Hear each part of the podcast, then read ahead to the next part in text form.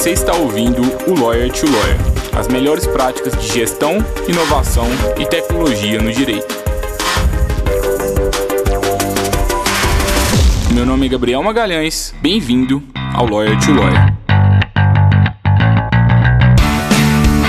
Olá, advogado, olá, advogada, seja bem-vindo, seja bem-vinda a mais um Lawyer to Lawyer da Free Law. Eu sou o Gabriel Magalhães e é um prazer estar aqui com vocês novamente no episódio 115 do Lawyer to Lawyer. Gestão de pessoas e liderança em escritórios de advocacia com Pedro Moreira. Este é o tema de hoje. Se você ainda não sabe muito sobre gestão, tem dificuldade com esse tema, eu tenho certeza que você vai gostar bastante desse episódio de hoje e você que já é ouvinte do Lawyer to Lawyer sabe da importância deste tema para a advocacia porque com uma boa gestão a gente consegue entregar serviços ainda melhores para os nossos clientes.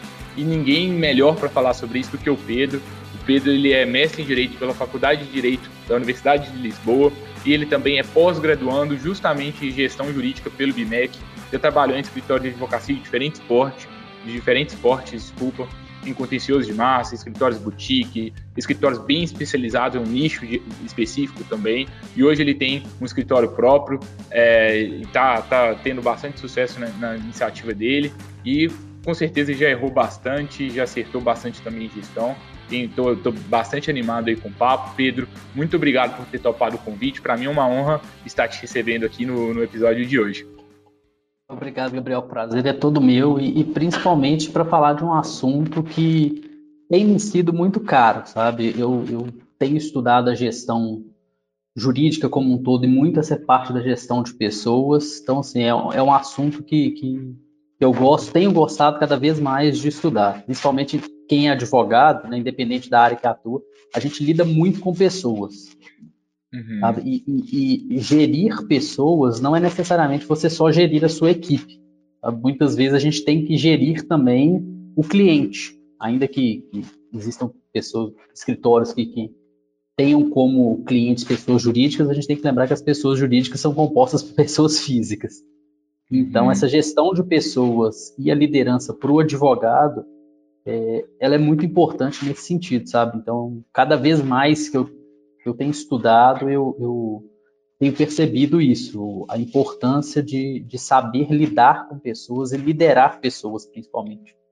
E assim, Pedro, quando você analisa a sua trajetória, desde quando você começou a advogar, é, quais são os principais erros que você já cometeu a respeito de gestão de pessoas e liderança e também o que, que você pensava sobre isso antes versus o que, que você pensa hoje, assim, com tudo que você estudou e também com a bagagem que você acumulou de experiência prática?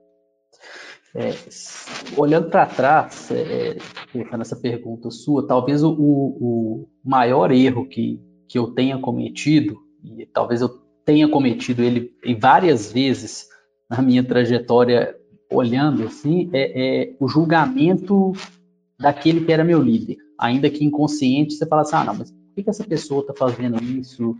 É, é, e tentar falar assim: ah, não, mas eu faço melhor que ele tem, sem necessariamente ter conhecimento e habilidade para poder fazer melhor. Então, é, é, como você falou, eu passei por três escritórios completamente diferentes. É, eu tive uma experiência no escritório altamente especializado, que era especializado em direito eleitoral, depois num contencioso de massa, no qual, assim, é, quando eu entrei no escritório, se eu não me engano, eram 300 pessoas dentro desse escritório, em diferentes equipes depois um escritório familiar. Então, assim, os três com perfis de, de hierarquia e liderança completamente diferentes. E muitas vezes eu me via, me via é, usar uma boa palavra que talvez seria duvidar do meu líder, sabe? Não ter exatamente é, é, a confiança necessária para falar assim, não, eu vou fazer. Ou a confiança em mim ou a confiança no próprio líder, que é para mim é, é o, o, atributo mais importante que o líder tem que despertar na equipe dele, que é a liderança, que é, que é a confiança, perdão, e não necessariamente a confiança cega sem questionamentos, mas inspirar aquela confiança em que o seu liderado possa você possa dar uma ordem né? Você vai dar um comando, principalmente quando a gente está tratando ali de, de, processo contencioso, todos esses escritórios eram muito mais voltados para o contencioso do que para o consultivo, muitas vezes uma ação no contencioso ela tem que ser tomada imediatamente. É, isso pode causar um, uma, uma, perda de prazo, um, uma, dentro do, do, contexto de uma audiência, você pode perder a, a oportunidade de fazer uma pergunta para uma testemunha, para alguém que esteja ali, e o líder ele tem que é, é, despertar a confiança nos seus liderados. E hoje eu vejo que assim, eu tive bons líderes. Eu, eu aprendi muito com esses meus líderes, ainda que às vezes eu não tenha confiado tanto neles. Então, por exemplo, o, o, o meu desejo de fazer mestrado, ele foi despertado por uma pessoa que, é, que foi minha líder, que, que foi a Edilene. Então, ela é que despertou em mim a vontade de ir para a área acadêmica, de dar aula, de estar em sala de aula. Então, graças à liderança dela, isso abriu outras portas para mim que não necessariamente a advocacia do dia a dia, sabe? Eu tenho então... uma frase que eu gosto bastante quando penso em liderança, que geralmente, né, assim, a gente tem um problema, a gente sempre fala aqui no Lawyer to Lawyer, que a gente foi formado para ser advogado não fomos formados para fazer outra coisa. E quando a gente se coloca na posição de advogado, o que, que a gente quer geralmente? Né? A gente quer ser bom, a gente quer ser o melhor no que a gente faz. E quando a gente se coloca na posição de líder, a gente se coloca numa posição que a gente quer que as outras pessoas sejam boas. Que a gente quer que a soma da entrega das, das pessoas, dos nossos liderados, seja melhor do que a, a nossa própria sozinho, às vezes. E a, às vezes é difícil a gente assimilar isso, né? Porque a gente. Todo mundo tem uma certa vaidade, né? Vamos combinar. É, poxa, o escritório cresceu com o meu nome, tem o meu nome ali na parede. E assim, sabe, eu, eu sou bom no que eu faço, então assim, não é qualquer pessoa que vai ser melhor do que eu. Mas quando a gente começa a, a entender, assim, né? Olha, para o nosso escritório ele escalar, né? Ele crescer é, e, e ficar mais independente dos sócios, a gente tem que entender que antes a, a minha entrega era só a minha. Ou seja, o que eu entregava era só o que eu fazia. Depois, quando eu começo a, a ter uma equipe e tudo mais, aí a minha entrega não é só a minha entrega. A minha entrega é o resultado dos meus liderados. E se, se os meus liderados não entregam, na verdade, a minha entrega está ruim. Eu posso até continuar sendo excelente do ponto de vista técnico, mas aí a entrega está ruim ali no final das contas. Então, acho que é muito legal, né, quem tem, tem esse desafio de gestão de, de equipes, é você começar a se perguntar, será que você você está conseguindo ter um bom papel como líder ou só um bom papel como executor dentro do seu escritório? Porque tem muito sócio que é brilhante, executor, mas não está cumprindo um bom papel como líder. Eu não sei se você concorda com isso. Concordo. E assim, e, e mais do que do que não ter ali um papel, é uma coisa que você falou no início da sua fala. É, nós, é, advogados, advogados usando no sentido mais lato possível aí, porque eu digo profissionais do direito como um todo, é, nós não somos formados para gerir pessoas. Na grande maioria das vezes, a graduação ela é, é ela é, ela é feita, né, o currículo do, do, da graduação do direito, é, ele é feito para você gerir a lei, falando de uma maneira bem, bem grosseira, né, porque é, é a gente sai pronto para a guerra, a gente sai pronto para o conflito. Não existe ali no, na faculdade, pelo menos na, na, quando eu fiz a faculdade, hoje eu, sei que algumas faculdades têm no currículo é, é, matérias de gestão, de empreendedorismo, que são não tão comuns ao direito. Mas quando eu me formei isso há nove anos atrás, isso não existia. Então eu saí da faculdade sabendo como gerir um processo ali e trabalhar bem no processo e, e muitas vezes levar o processo até o seu limite. Então isso causa um, um, um desgaste, causa um desgaste também na equipe, porque muitas vezes você tem um processo ativo por estar ativo, não necessariamente que a sua solução vai ser uma, uma solução eficaz para o seu cliente, né, no sentido de que o processo vai terminar, e é, a gente, de fato, não, eu pelo menos não sabia e, e, sei que ainda sei muito pouco sobre gerir pessoas. Cada dia que eu, que eu estudo, eu aprendo um pouco mais sobre isso. E, e complementando o que você falou, é, montar uma equipe que tenha diferentes perfis, e hoje o direito está tá muito próximo disso, né? Não, não, não é difícil encontrar um, um escritório que tenha a participação de alguém que, que é formado em administração, é, administração de empresas, que é formado em contabilidade, é, eventualmente você trabalha com psicólogo, você trabalha com pessoas de ramos completamente diferentes do direito. E aí você tem que saber lidar com isso e liderar essas pessoas. Porque é papel do, do advogado que está conduzindo o processo saber qual é a melhor forma de atender o desejo do cliente e saber extrair o melhor da sua equipe para chegar nisso. Então, hoje, a gente já tem é, a, as soluções multiportas, né, que a, que a, legislação já permite, formas alternativas de resolução de conflito, e um bom líder ele tem que saber exatamente identificar qual a melhor forma de é, é, a, da sua equipe atuar. Então, você vai ter uma equipe ali que tem uma pessoa que é boa em mediação, que é boa em conciliação. Se você identifica um, um, um processo em que isso é aplicável, essa pessoa talvez seja melhor para conduzir. Pode ser que ela não seja o advogado mais experiente do seu, do seu escritório.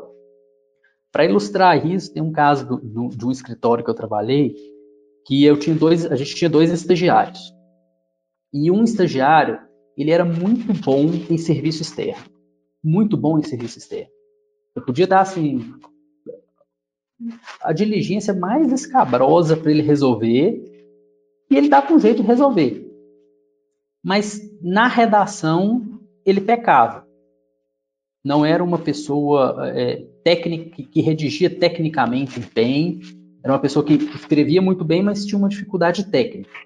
E, e tinha uma outra estagiária que era tecnicamente muito boa, uma redação muito boa, mas que não gostava de fazer serviço externo.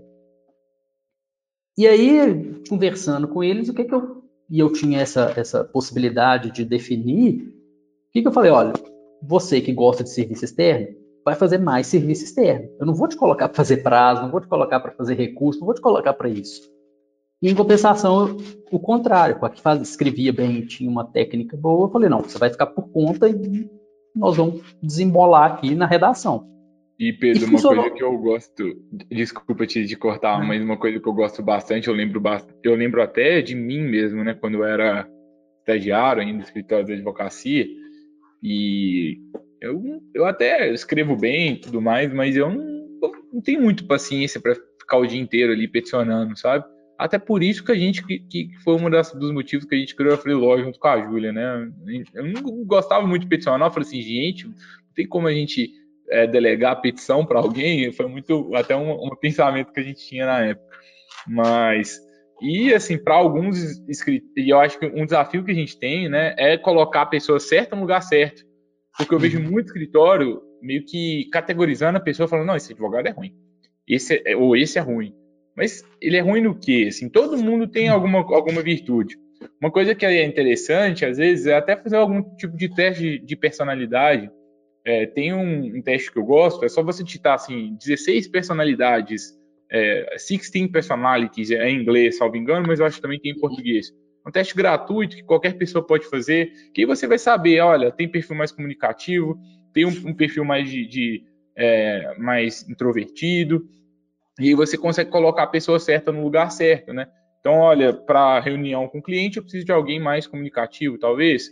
É, acho que isso também ajuda, porque às vezes muitas dificuldades que a gente tem com pessoas é porque a gente coloca a pessoa certa no lugar errado. E a outra uhum. dificuldade é porque a gente não tem uma boa divisão de tarefas e uma boa divisão de procedimentos, que é uma coisa que a gente sempre defende aqui. Quando a gente tem isso, fica mais fácil de todo mundo performar bem. E esse tema ele é muito importante, né? Para escritórios grandes, isso é óbvio. Mas para pequenos, principalmente, porque se você é um pequeno que quer crescer, sem gestão você não vai crescer. Então você já tem que se preparar desde o dia zero para que o seu escritório cresça sem depender somente de você, para que você faça uma boa gestão da informação, para que você, sabe, se alguém chegar, você conseguir passar a tarefa para a pessoa. Isso é muito, isso é bem legal. Assim, quem consegue fazer isso geralmente cresce bem mais rápido. Né? Não sei se você concorda, Pedro. É, eu, eu, concordo e ainda é, adicionaria o seguinte: eu acho que para o pequeno escritório é muito mais importante essa gestão assertiva do que para o grande, no sentido de que é, o escritório grande que eu trabalhei, 300 pessoas ali. Então a gente tinha várias equipes. Né? As equipes eram divididas por clientes, porque a temática do escritório era a mesma, um escritório especializado em direito securitário. Então a gente tinha vários clientes.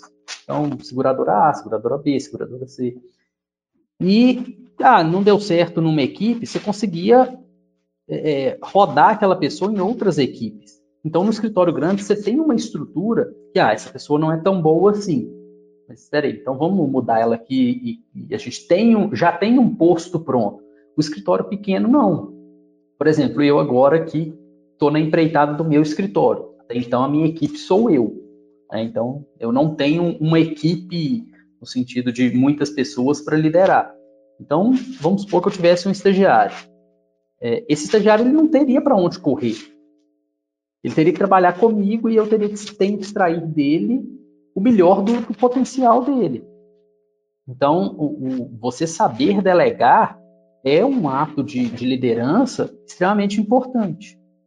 Porque é bem no sentido do que você falou. É, pode ser que, um, que, eu tenha aqui um, um, né, um, advogado, um profissional, um estagiário, um bacharel, que é um ótimo captador de cliente.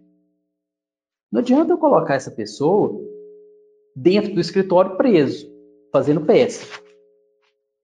Ou não, eu tenho um, outro estagiário que ele é, é ótimo é, em, é, com, redes, com rede social, com tecnologia. Esse cara ele tem que conhecer o escritório para poder é, publicizar, divulgar o, o, trabalho do escritório. Eu tenho uma pessoa que é extremamente técnica. Então, peraí, essa pessoa não vai sair para prospectar, ela vai cumprir o, o prazo. Então, assim, para o escritório pequeno é muito complicado, porque até você conseguir chegar num patamar que você consegue aproveitar uma pessoa em diferentes pontos, é, você demora um pouco mais de tempo. Eu estou sofrendo é. isso na pele. Não posso Agora, falar isso de experiência. Um, um problema também dos escritórios pequenos, quando a gente pensa na gestão, é aquele de que o escritório só pensa na gestão jurídica, esquece da gestão do escritório como um todo. É, a gente tem que entender que o escritório tem várias áreas, diferentes frentes. Tem a frente do escritório que tem que buscar novos clientes, adquirir cliente. Tem a frente do escritório que tem que fidelizar clientes. Tem a frente administrativa, a frente financeira e a frente jurídica. E tudo isso existe. Mesmo no seu caso aí, você que está escutando e não tem, nunca parou para pensar sobre essa possibilidade. Apesar de você não ter definido formalmente, isso existe de forma implícita aí, no, dia a dia acontece. Então, é, às vezes eu, eu costumo ver escritórios do ponto de vista jurídico, muito organizados, mas nas outras áreas a gente já começa a ter algum tipo de, de desorganização. E assim, acho que todo escritório e aí, se você não tiver um sócio, você, você tem que batalhar para isso. Mas geralmente todo escritório tem ali uma pessoa que é mais a pessoa assim jurídica, que vai ser, digamos, o guardião, a guardiã da qualidade, uma outra talvez que vai ser o grande captador do escritório, ou uma pessoa que fora da curva que consegue fazer os dois bem. Agora, é, você pode ser muito bom em, um, em um, é, nenhuma dessas duas áreas, mas se você não tiver uma boa gestão ali na outra área também, dificilmente você vai crescer ali de acordo com seu, com seu potencial. Isso é impressionante. Eu vejo muitos, muitos, muitos advogados falando assim: gente, eu estou muito chateado porque assim eu não consigo o número de clientes que o meu potencial permite. Mas também ele só cuidou da gestão jurídica dele, da qualidade jurídica, ele não focou no resto. É, e isso é, isso é muito, muito verdade, né? Realidade de muitos escritórios, principalmente para quem é recém-formado e que sai da faculdade e abre o escritório. Né? Ah, vou juntar ali com três amigos de faculdade, a gente vai, vai abrir um escritório e, e vai ficar milionário no primeiro ano. Pode acontecer? Pode acontecer. É o, inclusive é o que a gente espera que aconteça né, com, com, todos os advogados. Mas é, muitas vezes você define quem é seu sócio por amizade simplesmente. Então, assim, é, você tem que saber também que, ok, a amizade é importante, é importante, mas a habilidade dentro do escritório, ela tem que ser complementar. Então, é, é, saber escolher quem vai fazer parte da equipe é muito importante, exatamente para chegar nisso que você falou. Eu tenho uma pessoa que é mais forte nisso, outra pessoa que é mais fraca nisso, e elas vão se complementando. Quando é uma pessoa, isso é muito engraçado quando a gente vai conversar com outros advogados que, que têm o escritório é, sociedade unipessoal, né? pessoal, ah, não, mas eu não faço gestão do meu escritório e tal. E esse negócio de gestão de, de prazo, eu controlo o prazo aqui, controlo o financeiro. E aí você vai conversando, aí o cara te apresenta um Excel com várias abas lá no fundo. Aí tem lá uma aba do financeiro, aba do lista de compras, aba de processo e tal. Eu falei, olha, isso é, é o, a gestão rudimentar. Cada aba desse Excel aí, e o Excel é uma ótima ferramenta para poder auxiliar nisso, é, apesar da gente ter hoje vários, é, é, vários sistemas de gestão que não são tão caros e que são muito bons, é, o Excel é um, uma ótima forma para auxiliar o advogado na gestão. Só que ele tem que lembrar que cada aba do Excel que ele cria, de chama de financeiro, compras, processos, é, lista de clientes, é um ramo da gestão interna dele. Então ele, ele pode não chamar aquilo de gestão, mas ele está gerindo o escritório dele. E é importante que ele entenda que isso é uma gestão, que o escritório dele, é, é, apesar de muita gente ter uma dificuldade em reconhecer, é uma empresa. Então, é uma empresa que tem que ser autossustentável, tem que dar lucro. É, a gente tem aí uma, uma visão, às vezes, muito romântica, e isso até durante muito tempo atrapalhou no desenvolvimento da gestão e na profissionalização dos escritórios, exatamente nesse sentido de que é, o escritório ele tem que entender qual é o papel dele e trabalhar para manter esse papel. Então, a gente tem que, que, que, desmistificar essa ideia de que o escritório de advocacia não é uma empresa, é uma empresa e tem que funcionar como tal. Então, ela tem que ter lá, ainda que numa aba de Excel, tem que ter lá a abinha do departamento pessoal, a abinha de, de de financeiro, controle não só de prazo. É o que Isso, você falou, não adianta. Desculpa te interromper. Não. Assim, é, te escutando, eu fiquei pensando assim. Você já começou a até listar aqui alguns erros que, na sua visão, alguns colegas cometem. Mas quais são os principais erros que, vocês, que você vê, vê os escritórios de advocacia cometendo? Se você quiser explorar diferentes portes, né, desde o grande ao pequeno, e assim, para quem está com uma gestão amadora hoje, o que, que você acha que essas pessoas podem fazer para dar um passo a mais, para estar tá um pouquinho mais profissionais, para crescer de uma forma mais saudável também? Ó, primeiro, talvez o primeiro grande erro que, que talvez nós advogados cometemos é não entender o escritório como uma empresa. O escritório é uma empresa e independente do porte. Você pode ter um escritório, uma sociedade unipessoal e o maior escritório é, do país. É uma empresa. Né? Independente do número de, de sócios ou colaboradores que você tem. Talvez o maior é, que eu tenha conhecido, per, per, perguntou da minha experiência, assim, talvez a maior dificuldade que eu veja nos escritórios é exatamente essa perda de contato com as pessoas. Então, muitas vezes você, o advogado enxerga o processo como um número, mas ele tem que lembrar que aquele número diz respeito ao direito de uma pessoa. Né? Então, isso, isso para mim é o, o, o que não pode ser perdido de vista jamais. E quando você tem uma equipe, você tem que entender que a sua equipe é formada por pessoas e que você, enquanto líder desta equipe, tem que extrair o melhor dessas pessoas para poder oferecer o melhor para os seus clientes. E, e, a sua última pergunta aí, em relação aos colegas pequena, que estão na. Pequena coisa que você acha que os, os, os colegas que estão como gestão amadora podem fazer para profissionalizar, assim, para crescer da forma mais adequada?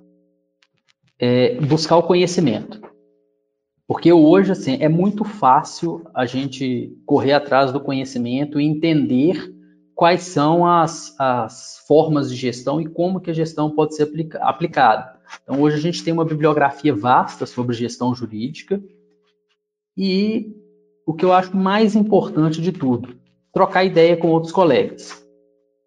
Que é uma coisa que eu gosto muito de fazer, eu acho que, que, que o Lawyer to Lawyer ensina muito isso a fazer, que é sentar e trocar uma ideia. Bater um papo, falar assim, olha, tô com... e, e expor, às vezes, assim, claro que você não vai entregar informações é, é, sensíveis do seu escritório, mas às vezes falar assim, olha, estou com uma dificuldade em gerir a, a, o financeiro do escritório. Como é que você está fazendo no seu escritório? Entendeu? Como que você como que você está gerindo a sua, o seu, sua carteira de clientes? Porque é, a partir dessa conversa podem surgir, por exemplo, parcerias. Então, sei lá, um escritório de direito trabalhista com um escritório especializado em, no direito civil ou, ou, alguma área do direito civil. É, trocar ideia e falar assim, pô, olha, eu faço desse jeito. E eu sei que eu tenho um cliente que tem uma demanda que talvez você possa ajudar. Então, você vai ter um crescimento mútuo, tanto na gestão, né, da, da troca de, de de, de experiências da gestão, quanto na troca de informações sobre clientes e sobre nichos. Então, eu particularmente sou extremamente favorável ao diálogo, seja né, entre colegas advogados ou até colegas que não são advogados, mas com quem você tem uma liberdade, porque a gente pode aprender muito com as outras áreas. Eu até hoje tenho muito contato com os, com os meus colegas de faculdade, então, assim, gente, eu tenho colegas de faculdade hoje que estão Uns foram para o serviço público, outros estão advogando, outros abandonaram o direito por completo, mas a gente mantém um diálogo que é muito saudável na medida que a gente vai aprendendo com a experiência do outro. Então, o, o, o dialogar e o conversar é uma ótima ferramenta para adquirir conhecimento e para poder é, aumentar mesmo a, a capacidade do escritório, seja intelectiva quanto financeira.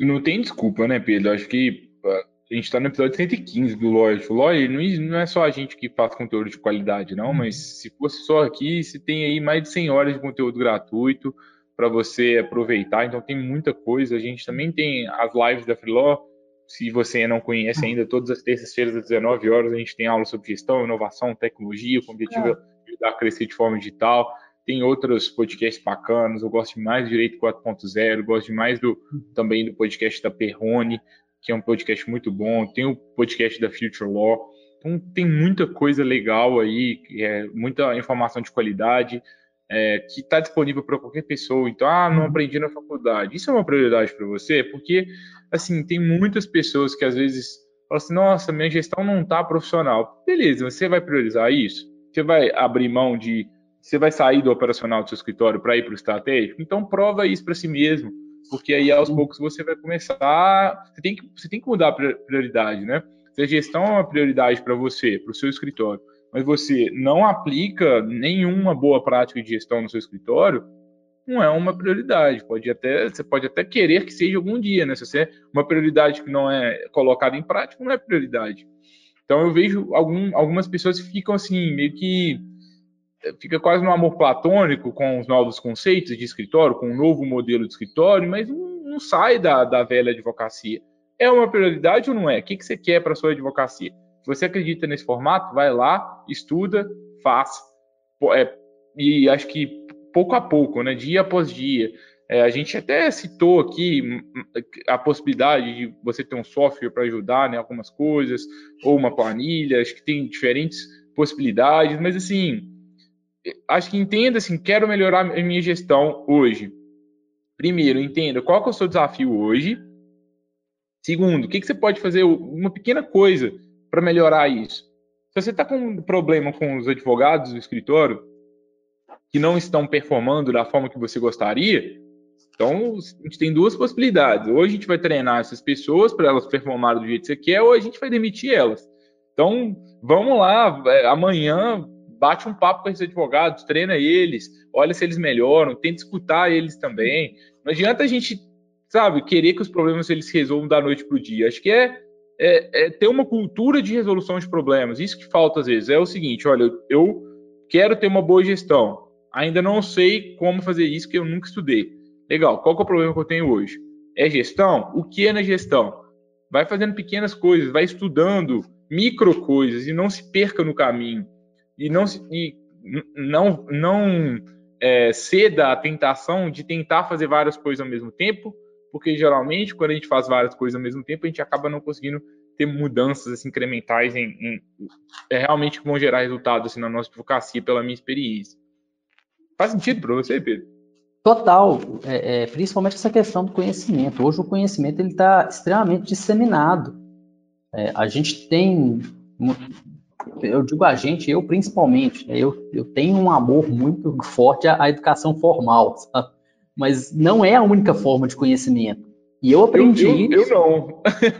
é, não, e eu aprendi isso, assim, é, é, principalmente, assim, não, não, que eu tenha aprendido isso só agora, mas na, nessa pandemia, assim, a gente tem visto que, por exemplo, lives, igual você falou, da própria Freelaw, não é um, um, uma faculdade, você não vai sair com, com um diploma de pós-graduado, graduado, mestre, doutor, mas talvez ali na, naquela, naquele período de tempo ali, 40 minutos, uma hora que você assistiu a live, você tem, você tem condição de absorver um conhecimento que quatro anos, cinco anos de graduação não vai te dar.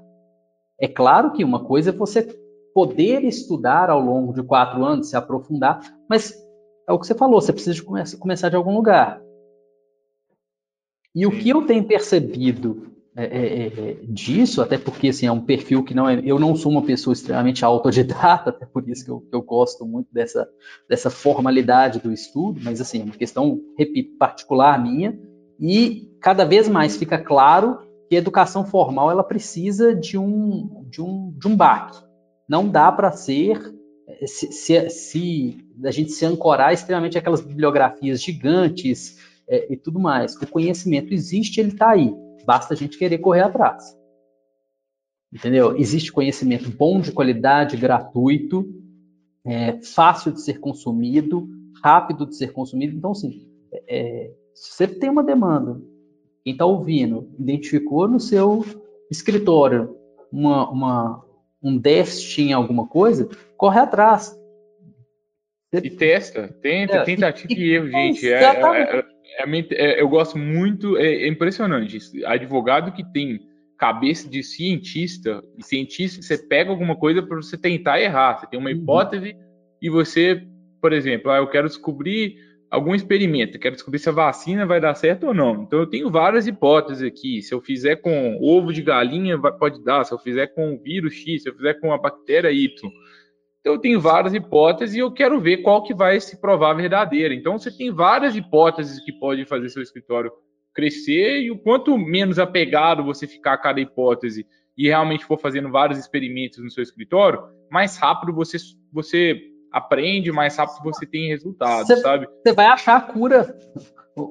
Testando a vacina, uma hora você vai achar a cura. Uma hora acha. Mas se você, não, se você ficar achar. parado, meu Deus, eu quero achar a solução perfeita no meu escritório, não vou fazer nada, tô com medo, aí vai demorar demais. Aí, não, aí, não, a questão é, é, é, pior que demorar. Pode ser que você até chegue lá demorando, mas quando você achar a resposta, pode ser tarde demais. É. Entendeu? Então a gente, a gente tem que otimizar essa, essa questão do, da aplicação e, e, muito isso que você falou. Eu, eu, na minha experiência, o escritório tem pouco menos de um ano. É, eu já implementei, já desisti de vários sistemas aqui, porque eu falei, não, vou tentar isso aqui, deu certo? Deu, então esse aqui eu posso manter, deu certo? Não, esse aqui eu vou trocar. E cotidianamente eu tenho feito isso. Porque eu estou no desafio de me encontrar enquanto advogado empreendedor. Apesar de ter trabalhado em escritórios, eu nunca tive a responsabilidade de ter o meu escritório. Uhum. E aí é correr atrás do, do, do que a gente entende para poder achar solução. Porque a questão é, ficar, é o que você falou, ficar parado não, é a única coisa que não pode ser feita, é ficar parado. Bom demais, Pedro. Muito bacana. Eu adoro esse tema. O tema bom, viu? Eu adoro gestão, é. gestão de pessoas, liderança. Queria recomendar, eu, eu sempre falo desse livro, eu vou falar de novo que assim, é, eu acho super válido você estudar em gestão jurídica, mas ao mesmo tempo estudem os clássicos da gestão que foram, foram feitas é, para não advogados também. É, gerenciamento do trabalho, da rotina do dia a dia do, do Falcone é um dos livros que foram, foram muito importantes para mim, e especificamente sobre liderança. O Monge Executivo é um livro bem pequeno, bem curto, que também tem um, um carinho especial no meu coração aqui também. Mudou bastante a forma que, que eu enxergava sobre isso. Eu acho que me desenvolvi bastante depois desse livro, mas eu acho que nada como a experiência. O Jorge Paulo Lima tem uma frase que ele fala que um bom líder, ele demora, salvo engano, acho que 10 anos no mínimo, para que ele seja desenvolvido. Então, a partir do momento que você tiver a sua primeira experiência de liderança, você pode marcar aí 10 anos, porque vai demorar mais ou menos 10 anos para você se tornar um líder de verdade mesmo. É, e eu acho que é muito isso, né? tentativa e erro, prática, e aos poucos você vai melhorando o seu escritório de advocacia. Agora, é. sem desculpas, a faculdade pode não ter te ensinado, mas tem muita coisa aí para você aproveitar, aprender e, mais do que tudo, aplicar aí no seu escritório de advocacia. É. Pedro, você tem um recado final aí para os colegas? Assim, o que, que você gostaria de destacar? Alguma dica final, alguma dica prática que eles poderiam fazer aí para melhorar um pouco o escritório deles? É seguir essa linha que você falou, é enfrentar. É, é, é literalmente matar um leão por dia e não deixar que esse leão te mate. É levantar a cabeça, não ter vergonha de perguntar, de pedir ajuda seja para um advogado mais experiente, seja para um gestor mais experiente, ou às vezes para alguém que está entrando no mercado de trabalho também, pode agregar muito conhecimento. Então, é, eu sou uma pessoa extremamente favorável ao diálogo e à conversa. Então, ah, tá com dificuldade?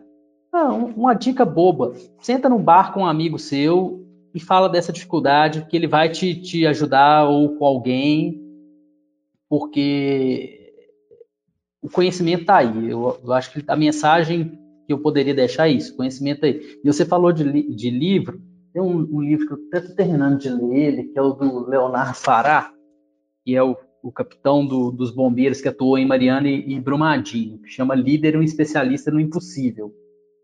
É, é um livro muito bom. Você falou aí do monge e o executivo. Se eu pudesse deixar uma dica, eu deixaria esse livro do, do Fará, que é muito bom. Muito bom, muito bom. Tem muitos livros. É, lembro de um outro que é o The High Output Management, que é um, que é um clássico também, que é o do, do dos é, executivos da, da Intel, é, que é um livro bem, bem interessante também. Mas acho que vai aos poucos, assim, não se perca. Tem, é, tome cuidado com a. Não sei se é assim que eu, que é, que é o termo, mas a síndrome do conhecimento, o excesso de informação que o, o, aprendizado ele só, só, se torna aprendizado mesmo com a experiência, né? O, todo o resto, uhum. senão você fica só consumindo informação e fica difícil. Então, escolha um, um, norte, escolha uma metodologia, toma cuidado com várias e comece a aplicar no seu escritório. E aos poucos você vai consumindo mais informação sobre demanda para que você aprimore os seus, os seus resultados e que, que tomara que, que bom que você vai você está pensando em priorizar isso aí na sua advocacia, você que está escutando, porque consequentemente você vai entregar serviços melhores para os seus clientes, vai diminuir o risco de perder prazo, as pessoas vão ficar mais satisfeitas. A gente cumpre nossa função como social, como advogado, de, de estar cada vez mais próximo dos nossos clientes e também aproximando eles da justiça. Pedro, muito obrigado. Foi um prazer enorme ter te recebido aqui hoje. Adorei o papo. É, Agradeço também a todos os colegas ouvintes por mais um episódio, foi bem bacana hoje. Semana que vem a gente volta para mais um Lawyer to Lawyer na próxima quarta-feira, episódio 116. Se você gostou do conteúdo, não se esqueça de se inscrever nas lives da Freeló receber curadorias complementares, participar das nossas aulas ao vivo também. É, e também não se esqueça de marcar a gente lá no Instagram, freeló.org, e compartilhar esse conteúdo com outros colegas advogados e advogados. Obrigado, Pedro. Valeu, um abraço para todo mundo aí. Valeu, pessoal. Tchau, tchau.